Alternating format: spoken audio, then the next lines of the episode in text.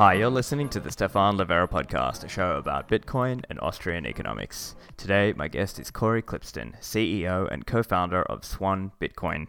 He's also a GP, general partner of Bitcoiner Ventures, and we're talking about Nassim Taleb's thought, applying that to Bitcoin, the intransigent minority, 10 million Bitcoiners, Swan Bitcoin, and Bitcoiner Ventures. This show is brought to you by Kraken, one of the world's leading Bitcoin exchanges. If you're not signed up with them, go and check them out. Kraken.com, a high quality platform. They've got some great liquidity with high trading volume and low fees. They also offer 24 7 support and there's chat on the website.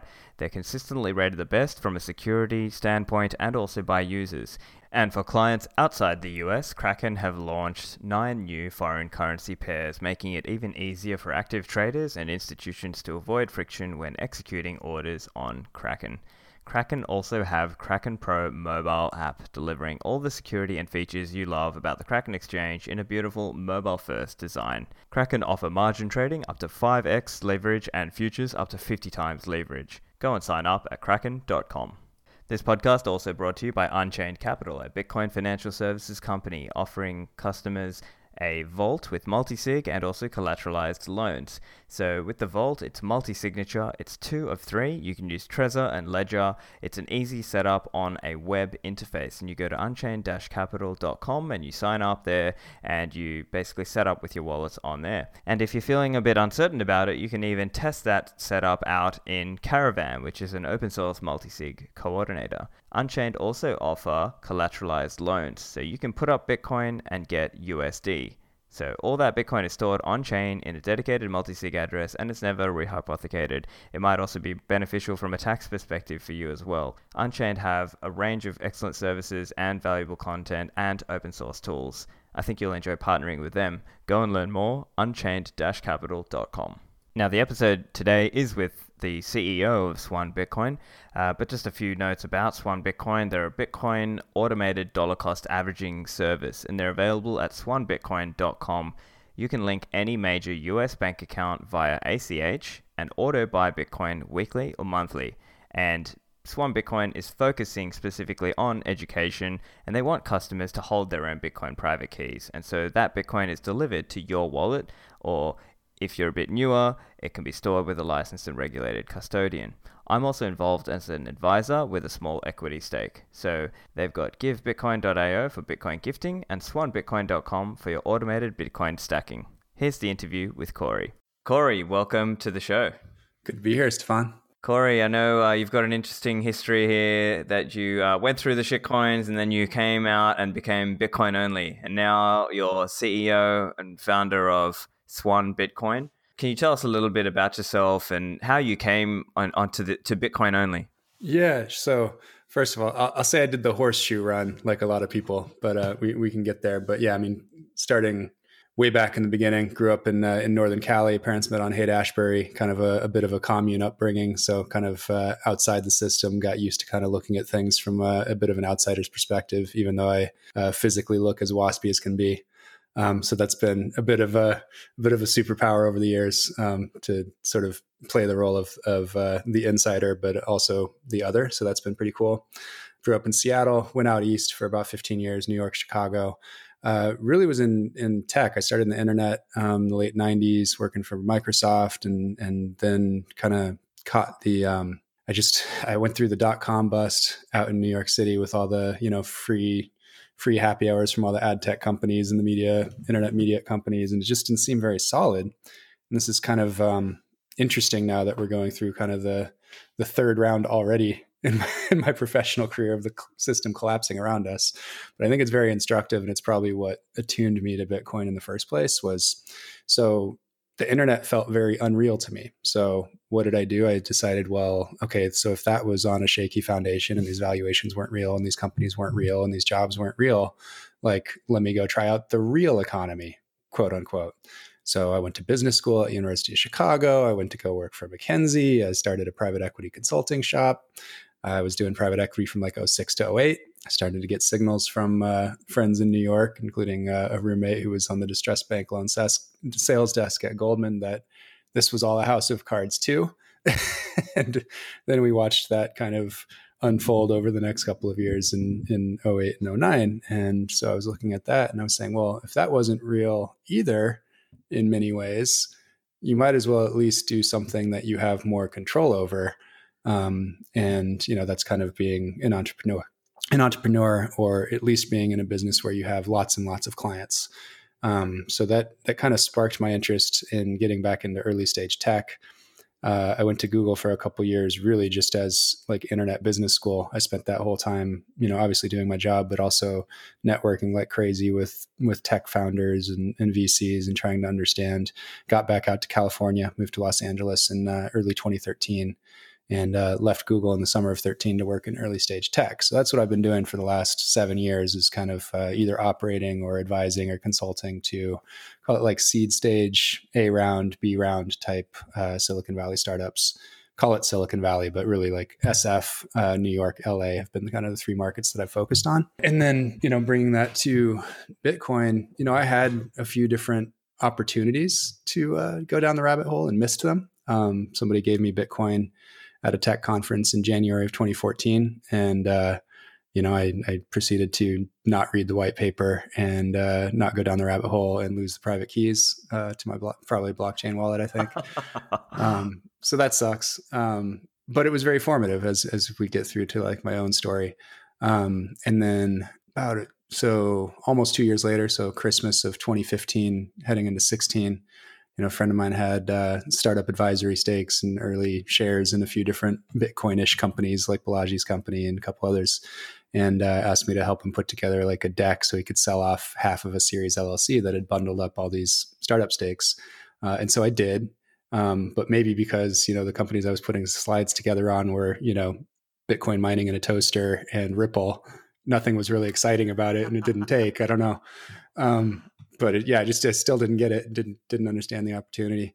So uh, it wasn't until the price action, you know, hit my network in spring of seventeen, and you know, a bunch of people in my circles and, and startups and, and VCs, you know, jumping out and starting crypto funds and joining ICOs and et cetera, et cetera. That that caught my attention. Now I got really really lucky in that one of the first people that I reached out to was actually running a crypto fund and was huge in, you know, Qtum and all these Asian ICOs and stuff. But he insisted that I start with Bitcoin and spend a few months on just Bitcoin. So I at least had that foundation of, you know, getting up to speed and kind of like always having it in the back of my mind. I was totally fooled by the Fred Wilson posts and all the Andreessen Horowitz activity and thinking that, you know, Facebook was right around the corner. And so that definitely ended up wasting about nine months. Um, so all of that fall of 17, I was looking at ICOs and I had this whole horrible 40 page document I put together about how I was going to go and pitch all these Silicon Valley companies on creating tokens and uh, it was just brutal. Anyway, so yeah, I, I, basically it took me it took me until you know March or April of 18. So after after the the bubble sort of burst and you were kind of like wondering what was going on here. I didn't have the benefit of multiple cycles in the background and having lived through them or whatever. Um, so I didn't have any idea of how deep it would go in that bear market. But I, uh, I basically started shifting all of my activities and all of my learning and my research uh, to Bitcoin only s- since spring of 18 and uh, shifted all my professional activities by the end of that summer. So by the end of August, starting in September of 2019, I've been working as much as I can, trying to figure out what I could personally do uh, in Bitcoin. Yeah, that's a really cool story because it's like you've just run the full gamut, right? And you've got like a range of experience across different industries and you've sort of managed to you've basically come to the same conclusion that all the hardcore bitcoin only people you've kind of ended up in this same place that uh, many of us and many of my listeners are in which is basically only bitcoin.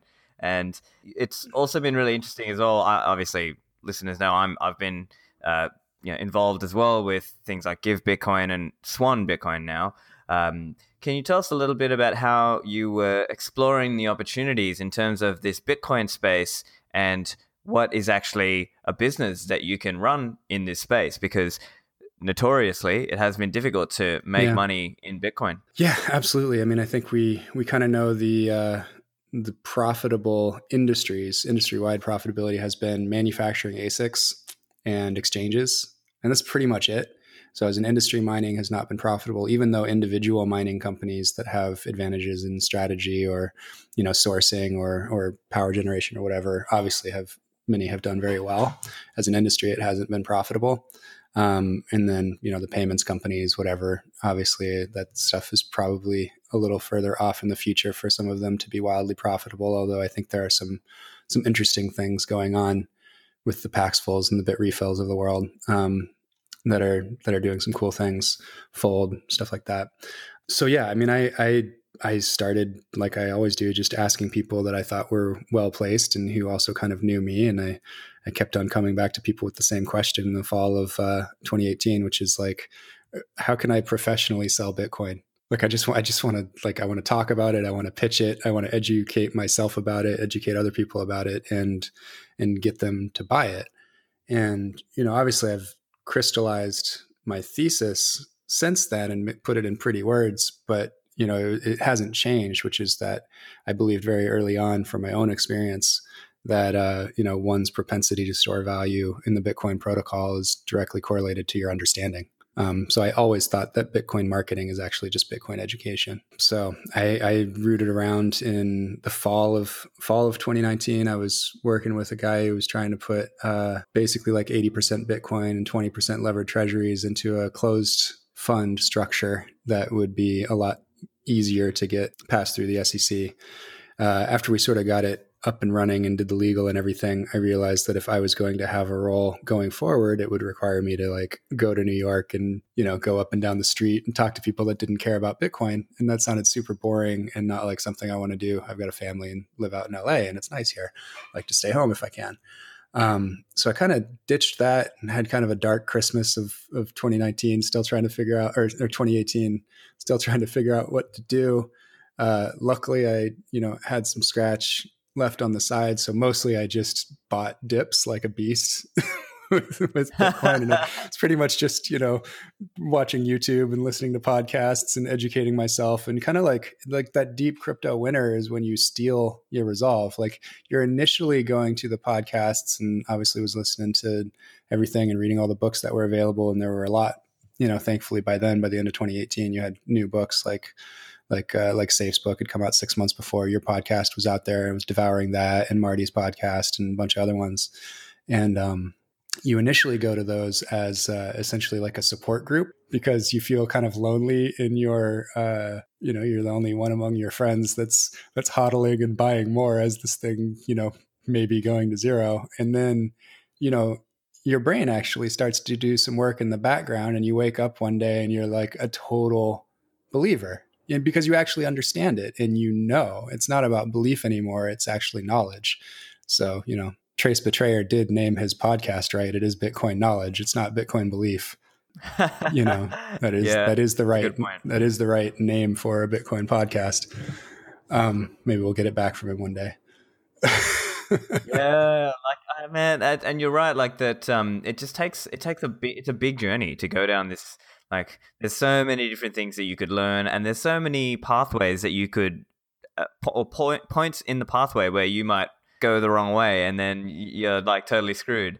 Uh, and so it's a it's a it's a challenging thing. And with Swan Bitcoin, I definitely noticed that there's a strong focus on education there. You've got Swan Signal and you've got the blog. You know, you've got these different pathways for people to get started and then also start learning on the pathway of oh this is this is what Austrian economics is. Oh okay this is what the basics of Bitcoin's technology and how that works. So tell us a little bit about your approach around education with Swan. Yeah sure. I mean it probably behooves us to at least start with the first product we put out was Give Bitcoin which we put out in November just in time for the, the holiday season. And, and that one basically is makes it really easy to give someone else Bitcoin um, and and basically this is for a new person. You give it to your cousin or your aunt or your you know your friend at work or your employees or something like that. We had a lot of bulk gifting to employees and colleagues, and uh, it comes bundled with uh, 12 chapters of a book called The Gift of Bitcoin, which is just a really nice introduction to somebody totally new to Bitcoin. Um, so that's been rolling out. We're uh, we just put out chapter four a couple weeks ago. We're we're finishing up chapter five right now.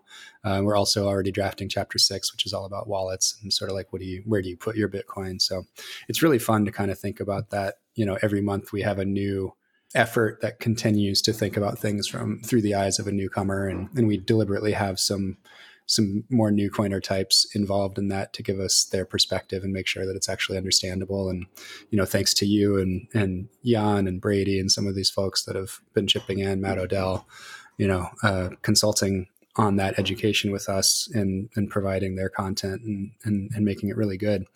And so that was kind of the the genesis of the approach, the education first approach of the company overall.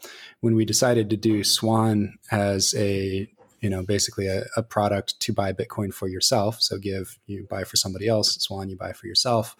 Um, we knew that the best way to sort of access new coiners, which is where most clients most clients that we're going to have over the life of the company are going to be people who aren't in Bitcoin today because there just aren't that many people in Bitcoin today. And a lot of them have their stack already or they have their preferred platforms or whatever it is. Um, so it's we know that our task is to go out and educate new people and get them hooked with some interesting headline and some good education and some good knowledge and and draw them in and teach them about Bitcoin and and we know that the more that they know about Bitcoin, the more they're going to buy. Yeah, right. That's that's absolutely right. And you had a really good post uh, that I wanted to talk a little bit about as well. So it's called 10 million Bitcoiners, and the intransigent uh, minority. So tell us a little bit about that. What what is uh, what's the idea behind 10 million Bitcoiners? Yeah, so uh, obviously the name of the company being Swan, it's pretty clear. I'm a big Nassim Taleb fan. Um, the address of the company, which isn't actually out there in public, but we say it's uh, at the intersection of uh, Taleb Street and Nakamoto Avenue. um, so this is kind of a this is a concept that he's written about, um, and he's not the one who invented it. He actually observed it and saw other people writing about it, and then just kind of took it broad. In um, in particular, he wrote about an intransigent minority or an intolerant minority in a couple of his books prior to Skin in the Game, but he went really deep on it there. Um, and it's basically the idea that in a complex system like a society, uh, you only need a very small number of people to be totally dedicated to a cause or to not accept an alternative to flip an entire society to their way of thinking.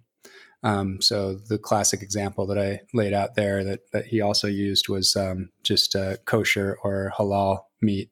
The, the, qualifications are pretty similar um, in a place like London. So you might have three or four percent of the population that insists on only eating kosher or only eating halal, but because everybody else, the other 95% or 96%, is willing to eat that. It's not such a bad trade off for them, but the minority is not willing to eat the other, the non kosher, then basically the whole supply chain flips over to kosher. Um, and then you can see this on so many food products, even you know in the states, there will be a little kosher symbol on you know almost every product that you're eating. Most of it is is actually kosher and is manufactured in a way that is acceptable to our uh, our Jewish and Muslim friends.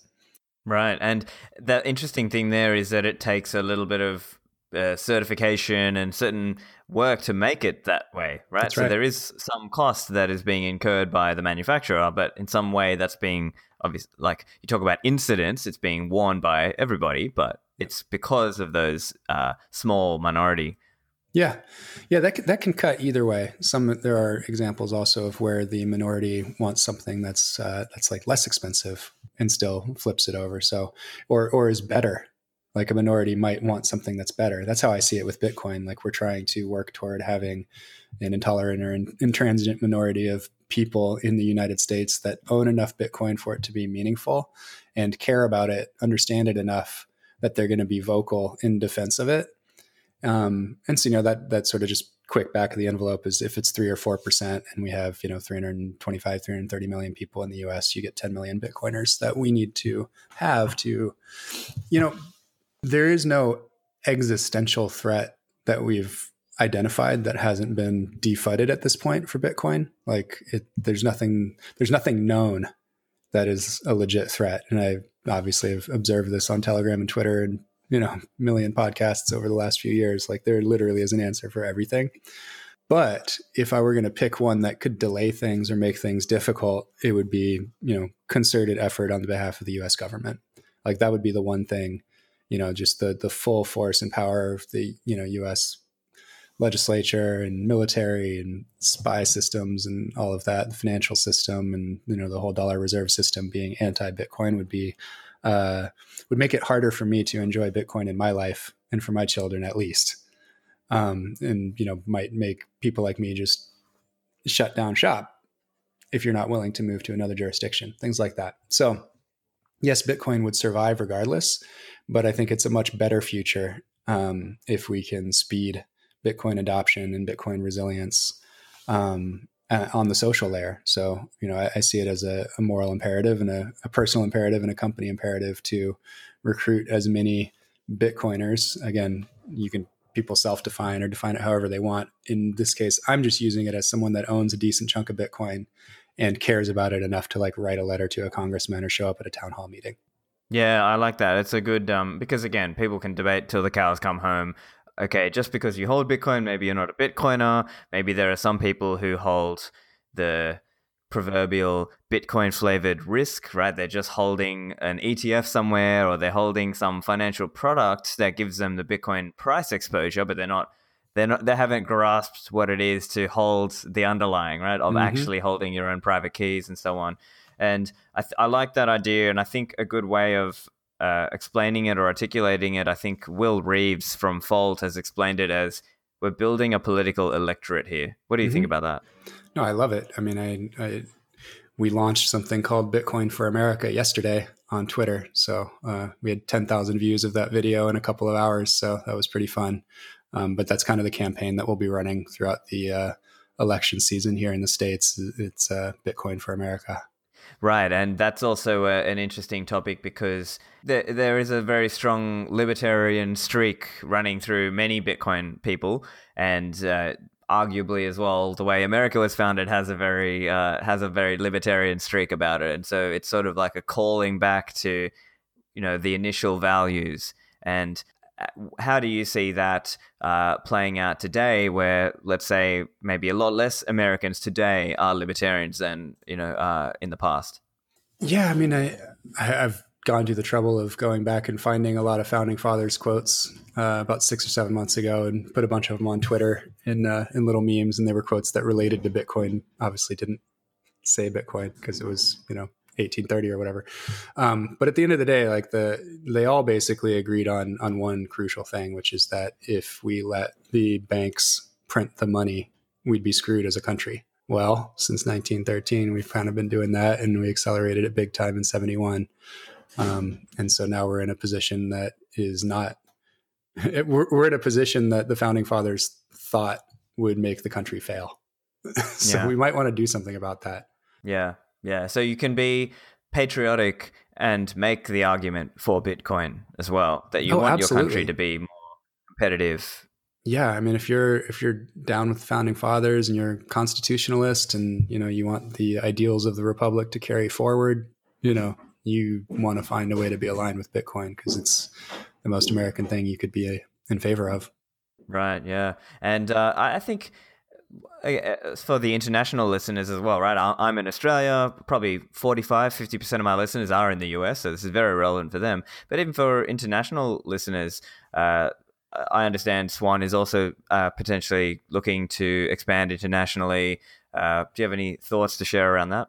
Yeah, I mean, it's uh, you know we're we're super focused right now on the US which is obviously the biggest market and we think if we absolutely nail the product and the experience and you know kind of uh, satisfy all the needs and wants and desires and, and delight our customers we're going to be in a really good spot. Um, and thankfully we're in a big market where you have a lot of headroom. Um, but yeah we are already sort of doing the the legal groundwork and on the back end we can already be in 140 countries in every major currency today. Um, the partnerships that we have and kind of like the stack that we've built um, we can technically take funds in exchange for Bitcoin from 140 countries right now. but you talk about you know support you talk about regulations you talk about you know all the licenses and all these different things. You kind of do have to go country by country and language by language and all those things. So you know like like most companies we'll probably look at canada and then we'll look at the uk and we'll look at australia and, and just kind of go country by country in english first and then branch out from there. If if if it goes that far we'll see. Yeah that's great. You know, there's a lot of row to hoe in the us and we're yeah, we're happy I mean, right I now. I mean, you follow me or follow Swan on Twitter. Anybody asks about you know Europe or Australia or Canada, we just say talk to Ruben, talk to Francis, talk to Alex. like, it's it's it's out there somewhere in the future, but it's not immediate. Yep, sure, sure. Uh, and so, in terms of this one Bitcoin setup, tell us a little bit about who else is involved. I know Yan Pritzker is involved. You've got Brady. Tell us a little better. Who, who else is who else is there? Yeah, I mean, uh, so Yan and I got to know each other initially because you know I loved his book, and we met at Bitcoin 2019 in SF. Around that, just made plans to meet up, and I wanted to tell him about uh, Give Bitcoin. Brought him on as an advisor, and uh, you know the guy just can't stop himself from getting involved in you know product and engineering like it's in his blood and he was trying to you know stay semi-retired after selling his last company but he just he couldn't stop and um, you know, he started providing great feedback, not just like on a section of a chapter, but you know, kind of scanning the whole thing and rewriting things. and before long, he asked if he could be in the team Slack, and uh, so then he was there, just kind of like chiming in on product and tech decisions, and you know, basically with the launch of Swan, you know, and, and just coming up with the the idea for that and exactly how I wanted to do it. I think that's what got him over the hump. And so from like mid December, he was on board full time and, and really wanted to build this new product with us. Um, so that was awesome. And that was about the same time I think Brady came on at the beginning of December. Um, and that was just, uh, I started to have, I developed a hypothesis after working with a lot of different people that uh, you basically just need to hire Bitcoiners for this stuff. Otherwise, you waste too much time.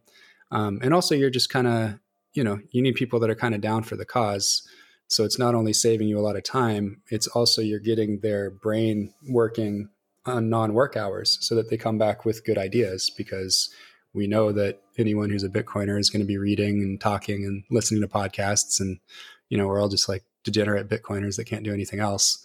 Um, so if you hire Bitcoiners, if you hire Bitcoiners, you get much more bang for your buck you know, and we're all kind of working toward a bright orange future. And this goes for myself too. Obviously, a lot of other things I, I could be doing for more fiat, but I would never trade it. I love doing this. Um, so that's kind of, there's the three of us. Uh, we've got a great long term hodler out of Germany who's an incredible uh, designer and coder. Um, so he's lives in a small town outside of Frankfurt. Um, so you can see him on the website, but he, he's been a great add to the team. He's been on since January. Um, and then we have uh, kind of I mentioned having kind of a new coiner who provides the outsider's perspective, but um, I have a longtime friend named uh, Matt Ruby, who I've been friends with since 2002 or 2003. Um, guy officiated my wedding in Istanbul. Like known the guy for a long time. He's got a really interesting and helpful background because he was actually the author and the the writer of the blog for 37 Signals. So this is the guy's. Uh, this is Basecamp. There's kind of a famous tech blog that started in the early aughts called Signal versus Noise um, that he wrote for eight years. Uh, and those guys never spent a dime on marketing. All they did was just educate people. And they're the ones that created Basecamp. And, you know, Dave Heinemeier Hansson created Ruby on Rails. Um, so kind of really well known people in tech. Uh, I think the only outside investor they ever took was just Jeff Bezos with a personal check, and only because Jeff begged them. Um, you know, and they still own the whole company and they have super happy employees and they work like 30, 32 hour work weeks and they're totally remote.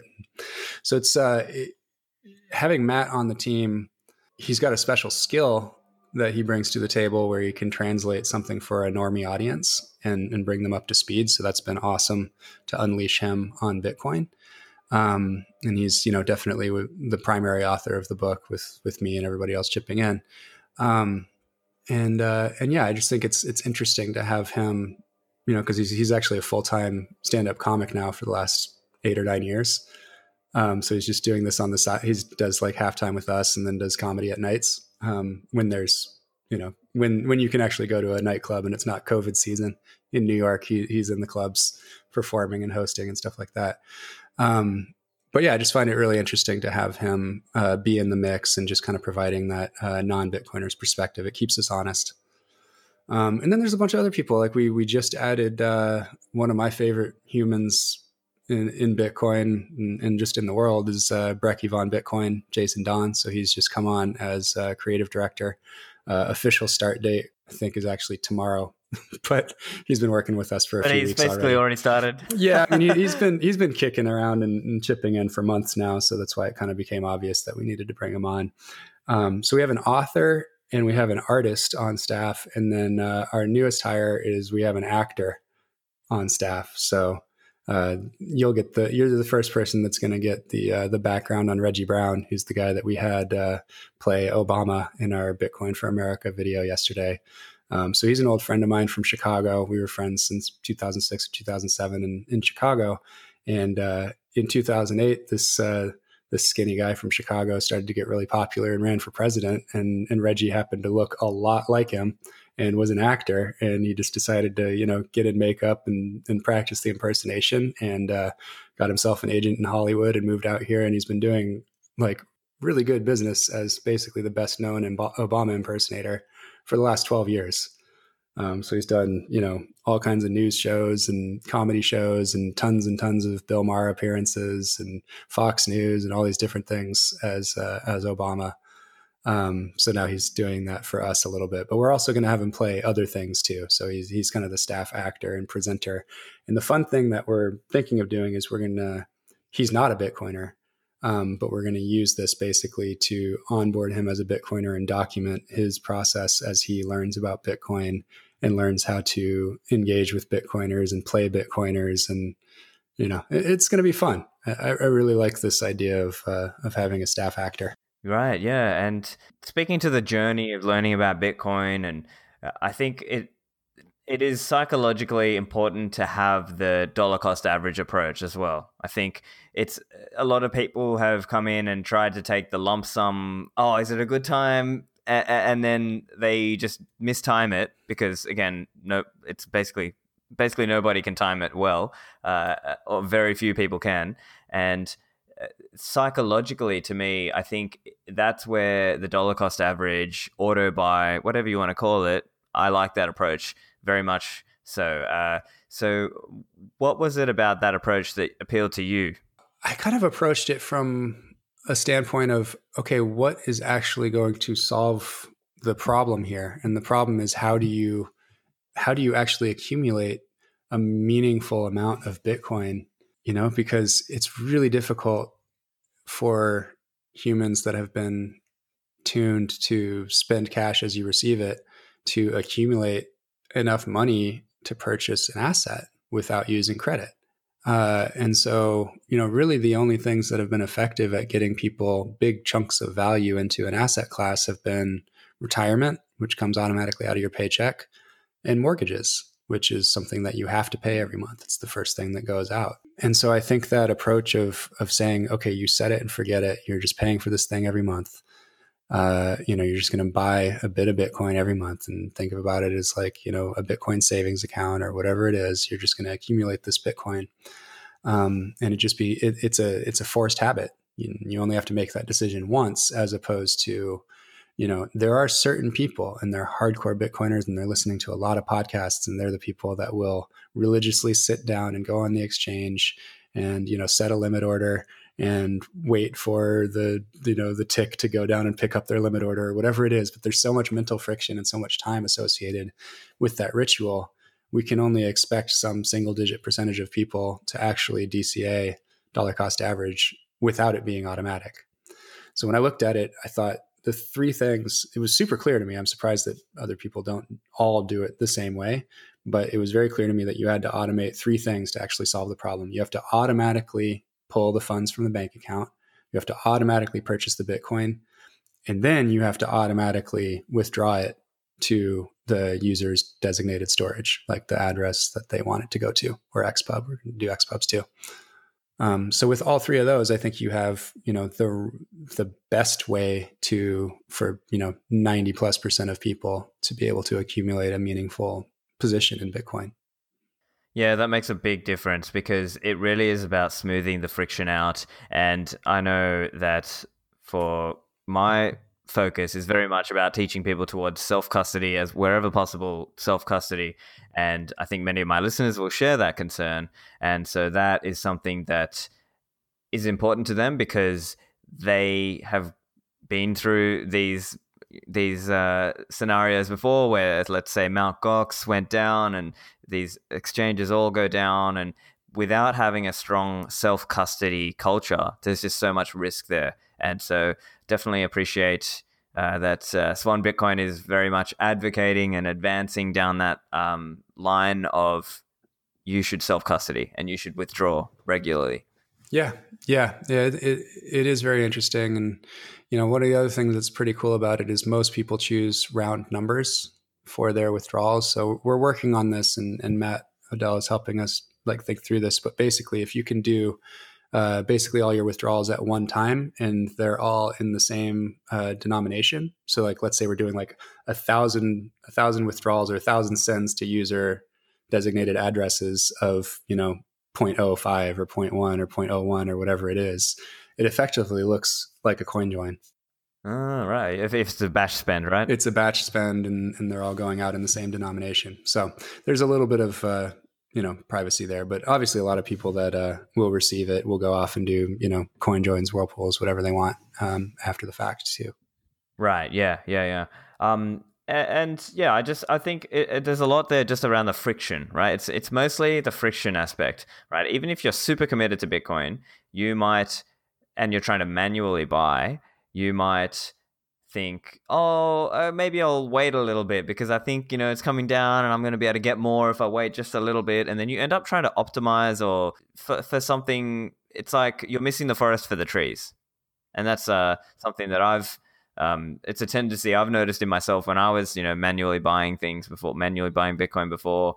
And occasionally I would slip it up a little bit uh, and then you'd kind of miss a buy and then you kind of like, ah, oh, I missed the opportunity. So but it, it, there's that strong FOMO aspect of it as well because people sort of feel like, oh, there's a big dip, I want to buy some now, and it, that that can run you in, that can put you into trouble as well because you're trying to like take lump sums or, or certain chunks of money as opposed to just saying, no, here's the plan, just this amount every week or this amount every month, whatever it is. Yeah, yeah, that's right. And again, you know, I think. Uh, conditional on being a Bitcoiner, like you probably have a little bit better relationship with money than the average person. And so, you know, saving up and having a chunk of fiat on the sideline to put into Bitcoin when you deem the price is low is something that's a, a real experience that many of us have had and have been through.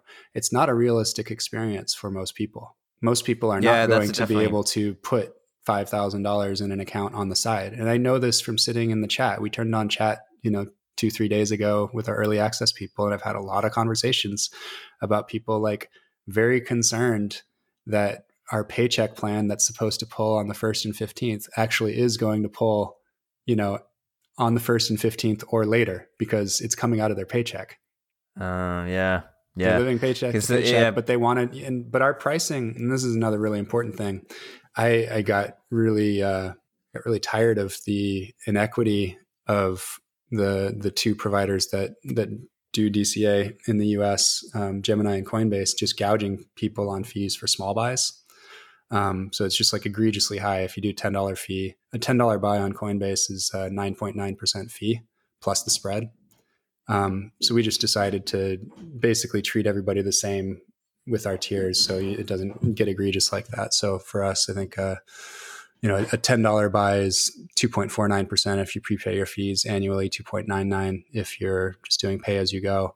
And we go all the way down to uh, 0.99% um, for buys of 200 bucks a month or more. So 50 bucks a week or more, you're in our highest tier and you're down under 1% fees um, for set it and forget it recurring Bitcoin buys. And, you know, the lowest that Square, Gemini, and Coinbase go, I think, is like 1.49. Right, right. And in terms of the spread as well, uh, what sort of uh, price do they end up getting from that? We don't take we don't take a spread, so it's just the fees. The fees are the fees, and we get you know basically the best market price that is available through our our providers. Just a network of exchanges and OTC funds that are that are plugged into a, a desk, basically. Yep. So essentially, this is the this would be the cheapest DCA option available for Americans. Yeah, that's right. Yeah. Well, that's well, a, that's a good thing as well. Specifically, I mean, so you could you could wire money into an exchange or some kind of service and convert it to tether and set it up to buy every minute or whatever. That for me, again, the problem for me isn't solved unless you have the automatic withdrawal from the bank account, the automatic purchase of the Bitcoin, and the automatic withdrawal to your own storage. So unless you're solving all three of those, I don't consider that product a competitor to us. You're something else. Gotcha. Gotcha. You know, and that's fine. Yeah. There are people that make those product choices and they want to do it that way. Like, you know, that supposedly there are a few people on Kraken that do actually uh, DCA, but you have to wire the money to Kraken and it sits there in your fiat account and then it gets doled out into Bitcoin over time. Right. I see you. Yeah. Yeah. And it's more of a manual approach because that user has to actually kind of manually operate it themselves. Well, they have, they have to push more. the money from their bank account to the exchange versus having it just automatically pulled from the bank account. Yeah, I yeah. see you. So the yeah. buying, the purchasing of the Bitcoin is automated, and I hear it's great, and that's totally awesome. But I really do think you need the pull from the bank account too to automate this thing right. Yeah. Also, ACH um, is free, which is nice. right. ACH yeah, withdrawals are free. Yeah. Yeah, that that that's always a bit tricky as well around like how you set up the banking and all that. Um, but um, yeah, I guess it's it's it doesn't take, and that's the other thing as well. It doesn't take that many people doing DCA before you end up with this huge, um, hugely bullish pressure on upwards on the price because it's it's it's just not that many. This is not that many bitcoins to go around in terms of the new mining supply. Mm-hmm. Yeah, no, I, I, think you're absolutely right. I mean, we've obviously been able to see the impact that Square going so hard with uh, with Cash App and and making it easy to smash to stack sats, as the boys over at TFTC say. Um, you know that that's had a meaningful impact on on sucking up the new supply that comes in every day, and uh, I absolutely think there will be lots more. We've got River uh, up in San Francisco with Alex and the boys, and I'm friends with Andrew, their their marketing guy down here in LA, and like they have a slightly different approach that's more like you know exchange focused more of a brokerage and they do cells and a lot of high net worth sort of like family office focus and we're kind of like trying to bring millions in um, but I think they're like, it's silly to think that when millions of people sell gold around the world and millions of people sell stocks around the world and Bitcoin's supposed to be this huge asset class, do we really think there aren't going to be like at least thousands of businesses selling Bitcoin? Of course there will be. You know, I've seen, uh, I've seen, uh, I, I, became aware of uh, Reserve over, I think they're Swiss and they're going to be serving the EU, but uh, because Connor, Connor published a piece in their new uh, blog um, so that's clearly like a, a well experienced and capitalized team that's going to be doing something else over there. And, you know, I think there's going to be new ones popping up all the time and, you know, rising tide lifts all boats and we all, we all kind of make it happen together and that's totally fine. There's plenty to go around. You know, I, I think this thing is heading for like a hundred trillion market cap, which means at least a few trillion has to flow into it. And a percent or two of a few trillion is pretty meaningful. So there's plenty of money to go around if you do this right.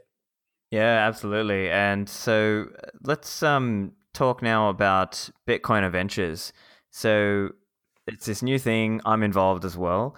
Uh, can you tell us a little bit about it? What what is it? Yeah, so I mean this this came from uh, you know like summer of 18 was when I first wanted to start it and I was looking at all the money that uh, consensus could throw around or you know some of these ecosystem funds like that giant pile that uh, Block One gave to Galaxy, like 300 million to invest in EOS startups or whatever it was. And I was like, why isn't there this for Bitcoin? And it's like, well, there is. It's just, you know, it's all venture investors globally look at Bitcoin startups. But I felt like it could be helped by having at least like another strong voice that was, you know, putting in the work and the time to be authoritative and exhibit like, hey, I've got some taste. Like we can all we can all have our opinions about movies, but it's also nice if a professional reviewer watches everything and you get to know their taste and then you can at least judge whether you like something by calibrating against their taste. So that's what I thought we could do by being a focal point where we do actually do the work. We do look at the, you know, the the fundraising decks and meet the teams and know the teams and and uh, you know, so I I started thinking about this initially with uh with Steve Lee and Dan Held in like summer of 18. Um, never quite got around to it because I was pulled into other things. And uh, you know, basically with getting to know you and and Yan Pritzker over the last year, um, you know, we obviously felt the three of us that we could provide a good a good voice and and really be we have good access to deals, and I think that people around the world will I mean, they're already proving that they that they do trust our taste, and they're signing up for our AngelList syndicate. So there's a, a Bitcoiner Ventures AngelList syndicate is how we're starting it, um, and we've got our first uh, got our first deal, got our first allocation in a uh, a very well known Bitcoin startup. I can't say the name, but you can uh, go and find us on AngelList. Uh, we can post the um, we can post the AngelList Syndicate uh, URL in the show notes, and you can go in there and, and if you're on AngelList already, subscribe to our syndicate. Or it's pretty easy if you're an accredited level investor to sign up for AngelList and start contributing to these uh, these startups. Um, the way AngelList works basically is they uh, we've we've signed up for you know in this case just to get off the ground a hundred thousand dollar allocation in a deal that's currently going down for a Bitcoin startup, um, and and there are a bunch of other investors in the round, professional investors that are doing their due diligence, et cetera. And obviously we are too. Um, and we fill that up with checks of anywhere between like you know one one and twenty five thousand. So you can invest in a Bitcoin startup for as little as as one k US um, from around the world, by the way. So it's uh, it's not just a US thing. This could be a global investor base. Yeah. So it's an opportunity for people to take part and be a part of the group who are investing into Bitcoin proper companies. And so, uh, can you just tell us a little bit about how investments will be looked at on which which companies will get invested in? Yeah, I mean it's it's really just Bitcoin only.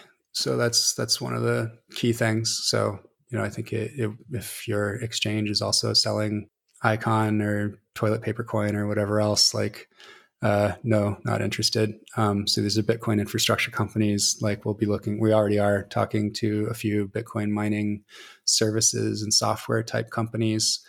Definitely consumer services. You know things like like us and you know a Strike, for instance, or an Unchained, or you know things like that will definitely be on the short list. The Folds, the Lollies, just things that are getting Bitcoin infrastructure built and and and companies that are getting Bitcoin in more people's hands and educating about Bitcoin and pushing it forward. And you know, we've seen historically that you know there are obviously companies that have been in the space that have delivered outsized returns with a different risk reward profile from Bitcoin itself. So I think we're making a strong case that it absolutely does make sense, not just as sort of like a be a good Bitcoin citizen, you know, charitable investment. It's like, no, there's actually companies now being built in and around Bitcoin that have very good prospects for outsized returns going forward. Yeah. And so it's one way that people can, if they weren't normally going to go and participate in investing into Bitcoin companies, this is one way where they can participate as part of the syndicate mm-hmm. uh, and contribute money in that way. Yep. And in doing so, fund Bitcoin companies that they like, that yeah. they want to see succeed. That's right. That's absolutely right. Yeah. Um, so, in terms of how it works, then, like if somebody's listening now and they want to be a part of it, or they want to, you know, they want to invest, right? They've got some money and they would like to invest in the chosen uh, company as part of the syndicate. What's the what's the way they contribute? How do they get involved? Yeah, just go to Bitcoin bitcoinerventures.com and you can just go and sign up and send us an email. Our email is uh, hello at bitcoinerventures.com. Um, so you can just shoot us a note. That'll come right to my inbox and, and we'll take a look. Um, and we can point you toward the syndicate, or if you're a, uh, a, founder of a Bitcoin company, we'll we'll take a look at what you're doing. Um, just so everybody knows, like the sweet spot is you know, basically like seeds and A's. Maybe we'll do some later stage companies as some of the, the current crop of Bitcoin companies advance a little further. Um, but, you know, you've got to have, you know, be well on your way to having product and market, ideally a little bit of revenue. You definitely need to have other investors. we'll never be the first check or the only check. Um, so if you just have an idea or you're just kind of like getting off the ground, absolutely want to know what you're doing. We'll talk about it. We'll promote it but uh, there won't be a, a, a, check forthcoming until you get a little bit further along. Um, yeah, so it's a, it's it's an opportunity there for um, you know Bitcoin proper companies as well. Like if you're a founder, you can um, put in an email and say, hey, maybe we could be part of um we, we could work together or we, you could invest um so that's there as well yeah, um, I should I should at least mention our our incentive structure as well. So you know, obviously, venture investors typically take a percentage of assets under management and a carry, which is basically a percentage of the profits. Uh, we're taking zero percent on assets under management, so not not taking any money there. And uh, instead of twenty, we're taking ten, and that's obviously like split between the partners and also uh, equally with uh, our in investor associate uh, Lewis Liu, who's helping with a lot of the blocking and tackling and has good deal sourcing and good deal evaluation skills. Um, so basically, the four of us just splitting that, and and we're also all uh, investing uh, a little bit in each of these companies as well. So we have skin in the game by putting up some money ourselves in each of the deals that we select, and that forces us to actually pay attention and all three of us and decide what we're going to do. Um, and then we have an incentive to, uh, you know, help make it go great and you know be really choosy because we actually do have a little bit of upside along with our investors um, you know for doing the work and for selecting the deals and you know I, I would absolutely love to see some financial returns from this endeavor but um, you know but it is well under market and uh, it's not for us i mean i'll speak for myself i think you feel the same way but it's it's not actually about the money it's about the money bitcoin yeah yeah, yeah. It's really about what we what can we do? What companies out there will really benefit and benefit back to Bitcoin, right? And help build the infrastructure around Bitcoin and help uh, kind of advance it on this journey of becoming, you know, the global money. Uh, and I think it's also an interesting point because over the years, many of us in the Bitcoin space have been frustrated that there would be some shitcoin fund manager who would be charging the typical two and twenty or even more and telling people, hey, you've got to, you can't just invest in Bitcoin, you've got to invest in all these other, you know, and think of it like it's quote unquote crypto, right? Which obviously I disagree with. Uh, what if we had actually something that was more Bitcoin focused and people could invest their money and know that it was going towards proper Bitcoin only and being done in a way with the where the focus is we're going to try and push Bitcoin along this pathway of you know becoming global money. Yep, absolutely. So, uh, look, I guess uh, let's just finish it up with a bit of a broader comment around the macro comments and the macro scene that we're in, right? We are just seeing just unprecedented actions by governments all around the world. I mean, we've got this crazy, crazy amount of money printing and stimulus. We've got all this crazy stuff happening in terms of government intervention into the market around and just into our lives in terms of you know many of us are pra- practically sitting on house arrest at this point many of us around the world so it's it's a crazy scenario what is the where does bitcoin play into that well i i put in my time thinking about this on uh, on sunday morning and and posted a tweet so i'll just i'll just read that uh, i could not imagine a more positive setup for bitcoin uh, QE, quantitative easing unlimited, will succeed in kicking the can down the road one more time. But everyone now knows fiat comes from thin air and can be used for anything. So from here, it's a free for all. Unlimited dollars and fixed Bitcoin equals moon. so and, and, that's that's really what I that's really what I think. You know, I, I think in the the first few weeks of this thing really getting out of hand and i got my cues from you know bitcoin twitter and and then really macro voices got all over this the last week of january so you know this is it's hard because bitcoiners are right about so much that we can get very full of ourselves being right about things but the fact is this sort of Talebian fat tails exponential thinking like this way of looking at the world like that mental model you know complex systems and you know beating of butterfly wings and all these different things um, are a much more accurate way of thinking about the world. And it basically let you know macro investors are very similar which is why there's this big love affair between macro investors and bitcoiners because um, there's no more macro investment out there than bitcoin whether they know it or not are the ones that really were out in front of this and and saw this you know really really early. Like taleb was publishing on this in you know the third week of january about how this was going to be a global pandemic and that the who had it wrong and all these things. And you know we've seen that time and time again whether it's you know, two bit idiot being all over this or Balaji or, you know, any your favorite hardcore Bitcoiners for the most part have been on on top of this as well. And so I did definitely see that here's what I was nervous about. I was nervous about uh, the whole thing kind of falling apart before Bitcoin was ready because I, I, just, you know, there's just not enough capacity. The market cap's not high enough and I could see you know draconian measures slapping down while there aren't enough Bitcoiners and not enough infrastructure, and you know especially when you look at the night of March 12th and what happened with the price and BitMEX and cascading liquidations and all of the margin calls all over the place and all that kind of stuff.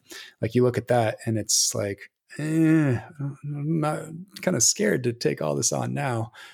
The best thing that could possibly happen is like being able to see the wizard behind the curtain with Kashkari coming on and saying, We have unlimited money. We can just print it as much as you want, unlimited. Right. And then, uh, and then you know bitcoin coming into the halving like how you i don't even care what happens to price this year like it's just it's so obvious now the the the value prop and and crystallizing that this thing isn't a hedge against like a financial crisis it's a hedge against the existing system and this is this existing system has just shown its massive cracks yet again. And you know, I think, uh, man, one of the macro voices guests totaled up if the dollar is actually going to backstop all of the euro debt and all of the corporate debt and basically everything that it has to backstop it's not going to be 6 trillion. It's going to be 45 to 47 trillion. Like what what's the release valve for that? I wish we had something Gee, I don't know. I don't know. Uh, now, it's an interesting point as well because I've often, well, I'm kind of coming around to that view that look, the typical person is not going to really care about Bitcoin until they feel it in their hip pocket, right? They they feel the inflation, and it it may be that in the short short term we don't necessarily see a lot of CPI, consumer price inflation and it may just be it may take some time for that to really filter out and then that is what pushes them in. But uh, at the same time though bitcoin is still extremely small and we're about to come into a halving so the actual downwards sell pressure exerted by the miners is just going to massively decrease right? It's going to halve obviously. And then the, with all the people stacking just regularly, I see it like we are going to sort of see a bull run in Bitcoin probably next year, right? And it just it, it just sort of all hits this crazy perfect storm for Bitcoin. Listen, it seems to be setting up that way. So we'll see. I mean, we're we're you know my my company and my my comrades in uh, in Swan with our wings out, flapping as hard as we can, just trying to get ready for this thing and and be there to take the orders. That is kind of the goal. But yeah, I think it's uh, I think it's I've never been more more bullish for Bitcoin than I am now, and I I think you know, whatever your whatever your price forecast was for a given year out in the future. So let's say like 2024, 2028, 2032, whatever, and you had a number in mind, like conditional upon the system actually collapsing again, which it is in the process of doing, and you have another crisis, conditional upon that happening. That now that condition has been satisfied and it was priced in you know as a, as a maybe before and now it's a definite. So you actually have to either change the year of your price forecast or like 2 to 5x your forecast for the year that you had in your mind. Like you have to because now that actually happened and now we actually have our government going on and saying we can print as much money as we want and, and they are. Um, so yeah just it, bitcoin bitcoin as a thing happening by a certain date became a lot more certain yeah, that's a great way to uh, frame it. So, look, uh, Cory, where where can the listeners uh, follow you and Swan and Bitcoin Bitcoiner Ventures? Yeah, so swanbitcoin.com uh, in the US, come and set it up. And if you have any friends that are looking at Bitcoin that are in the US, um, please send them our way. We'll take care of them and teach them about Bitcoin and get them stacking. Um, and then bitcoinerventures.com. Please come and sign up for the AngelList Syndicate. And there's no obligation, by the way. You can get notified notified of all the deals and look at all the materials um, just by signing up. Uh, you have no obligation to actually participate in a given deal. A lot of people may not have a lot of experience with AngelList. And then me, uh, you know, I me, Brecky, uh, Brady, and Yan all have the handle keys to Swan Bitcoin. So if somebody says something stupid, it's me. Um, no, I'm just kidding. Uh, and then I'm, I'm Cory Klippsten on Twitter and uh, easy to find there. And, you know, you can also email me anytime at uh, Cory, C O R Y, at swanbitcoin.com. Fantastic. I've enjoyed chatting with you, Cory. Thanks for joining me. Yeah. Thanks, Stephan. You can subscribe to the show, get the show notes, and see the transcript for this episode at stephanlivera.com slash 163. Thanks for listening, and I'll see you in the Citadels.